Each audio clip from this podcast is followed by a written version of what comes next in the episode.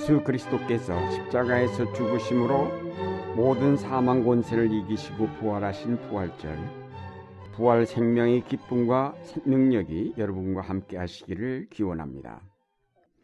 고린도전서 15장 42절 이하 말씀에 보면 우리 육체의 죽음 이후의 변화에 대해서 적고 있습니다.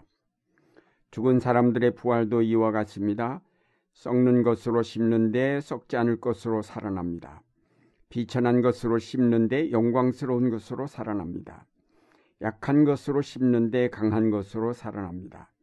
자연의 몸으로 심는데 신령한 몸으로 살아납니다. 자연의 몸이 있으면 신령한 몸도 있습니다.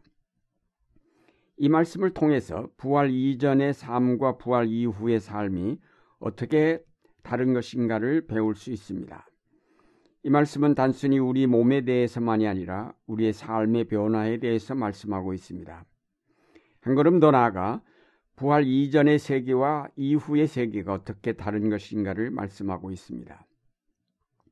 예수 그리스도의 부활이 있기 전 우리의 세계와 삶은 썩는 것, 비천한 것, 약한 것인데 반해 부활 이후의 삶은 썩지 않는 것, 영광스러운 것, 강한 것, 신령한 것입니다. 이 외에도 여러 가지로 비교할 수 있겠지만은 이 몇 가지 사항을 통해서도 두 세계가 완전하게 다른 세계임을 알 수 있습니다. 여기서 두 세계란 이 세상과 저 세상, 이승과 저승이 아니라 부활 이전의 세계와 이후의 세계를 뜻합니다.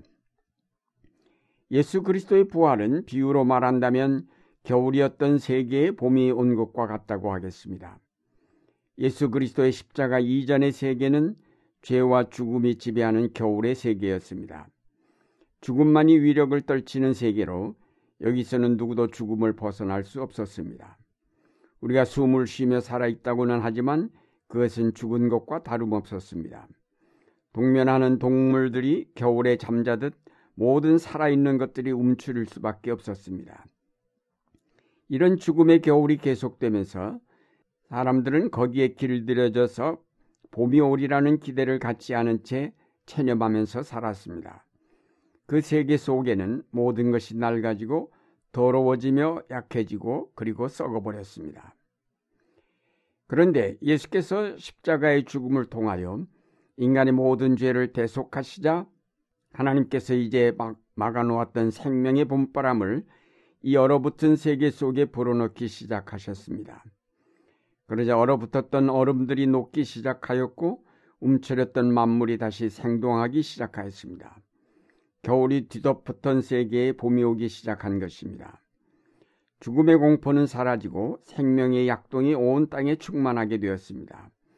썩어가던 것은 다시 생기를 얻어 살아나고 낡아지기만 하던 만물이 이제는 반대로 점점 새로워지기 시작하였습니다. 죽음이 물러갔기 때문에 만물이 영원히 살게 되었습니다. 약하였던 것들이 강하여지고 욕되고 천하였던 것들이 변하여 영광스러운 것이 되었습니다. 사람들은 그 이기심을 버리고 하나님의 통치 밑에서 하나가 되기 시작하였으며 분쟁과 갈등 대신에 화해와 평화가 자리 잡게 되었습니다. 이것이 바로 그리스도의 부활이 이룩한 세계입니다.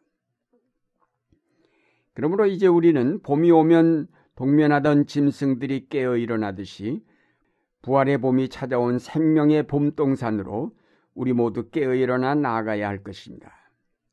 그것이 뜻하는 것이 무엇일까요? 우선 겨울을 벗어버림을 뜻합니다.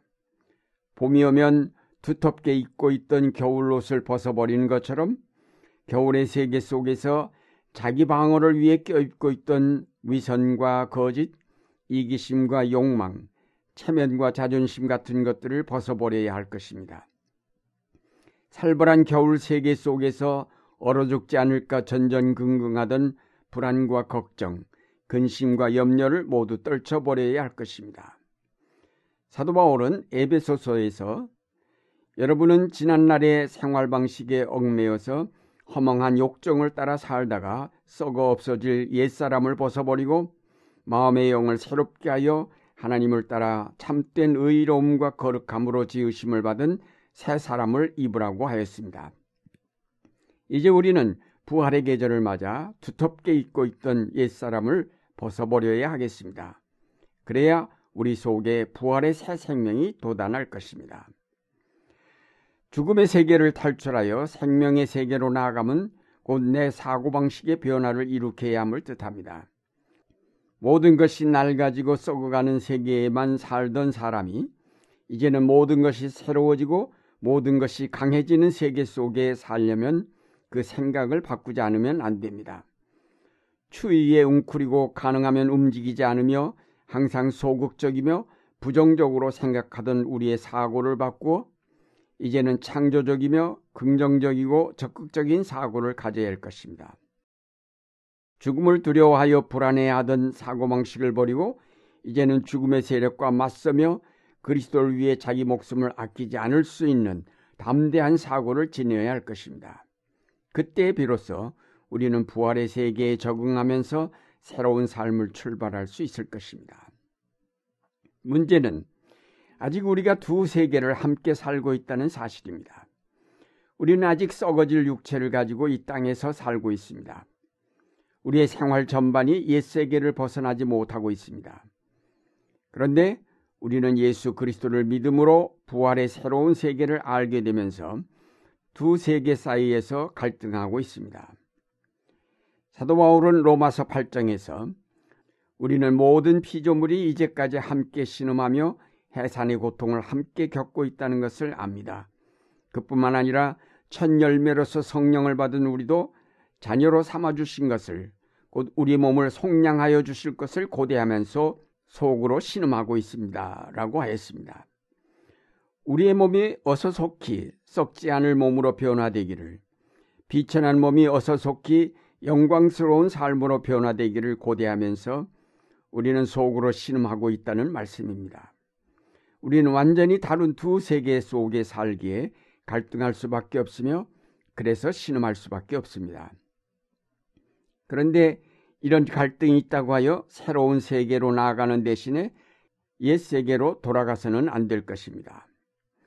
옛날 이스라엘 자손들이 죽음의 땅인 이집트에서 탈출하였지만 메마른 광야 생활이 무척 고달퍼서 다시 이집트로 돌아가자고 하였지만 하나님은 그들을 모두 그 광야에서 죽게 하셨습니다. 우리는 다시 죽음의 세계로 돌아갈 수 없습니다. 우리가 매년 부활절을 지킴은 바로 부활의 세계로 좀 더 깊이 들어가고자 함이며 그 세계의 새로운 문화, 새로운 계명, 새로운 생활을 더 많이 익히기 위함입니다. 사랑하는 여러분, 여러분은 예수 그리스도의 부활을 통하여 이루어진 새하늘 새 땅인 부활의 세계에 초대받았습니다. 생명의 봄바람이 훈훈하게 부는 아름다운 동산의 부름을 받았습니다. 그러므로 두텁게 잊고 있던 모든 위선과 거짓, 체면과 자존심을 벗어버리고 이 동산에 오르십시오. 하나님이 비추시는 생명의 빛이 쏟아지는 이 세계 속에서 죽었던 여러분의 생명이 부활할 것이며 다시는 죽음을 맛보지 않을 영생을 얻을 것입니다. 이 동산에 올라 옛 세계와는 완전히 다른 새로운 부활의 세계 속에서 참 자유와 기쁨을 맛보며 과거와는 완전히 다른 새로운 삶을 시작하십시오. 이것이 그리스도의 부활이 가져온 은총이며 놀라운 구속의 역사입니다. 이제 이 부활의 생명을 받아서 더 적극적이고 창조적인 삶을 이룩하시기 바랍니다. 매일 옛사람을 벗어던지고 새사람을 입으시기 바랍니다. 그래서 한국교회가 진정으로 거듭난 부활 공동체가 될 수 있기를 바랍니다. 여러분의 거듭난 부활 생명을 통하여 예수 그리스도의 부활이 어떤 것인지 이 세계 속에 증거하시기 바랍니다. 아직도 음울한 죽음의 그늘에서 벗어나지 못한 사람들을 생명의 봄동산으로 이끌어내시길 바랍니다. 그래서 이 사회를 변화시키고 이 민족을 변화시키는 여러분이 되시기를 바랍니다. 다시 한번 예수 그리스도의 부활의 은총이 여러분과 여러분의 가정에 그리고 이 민족 위에 충만하시기를 기원합니다.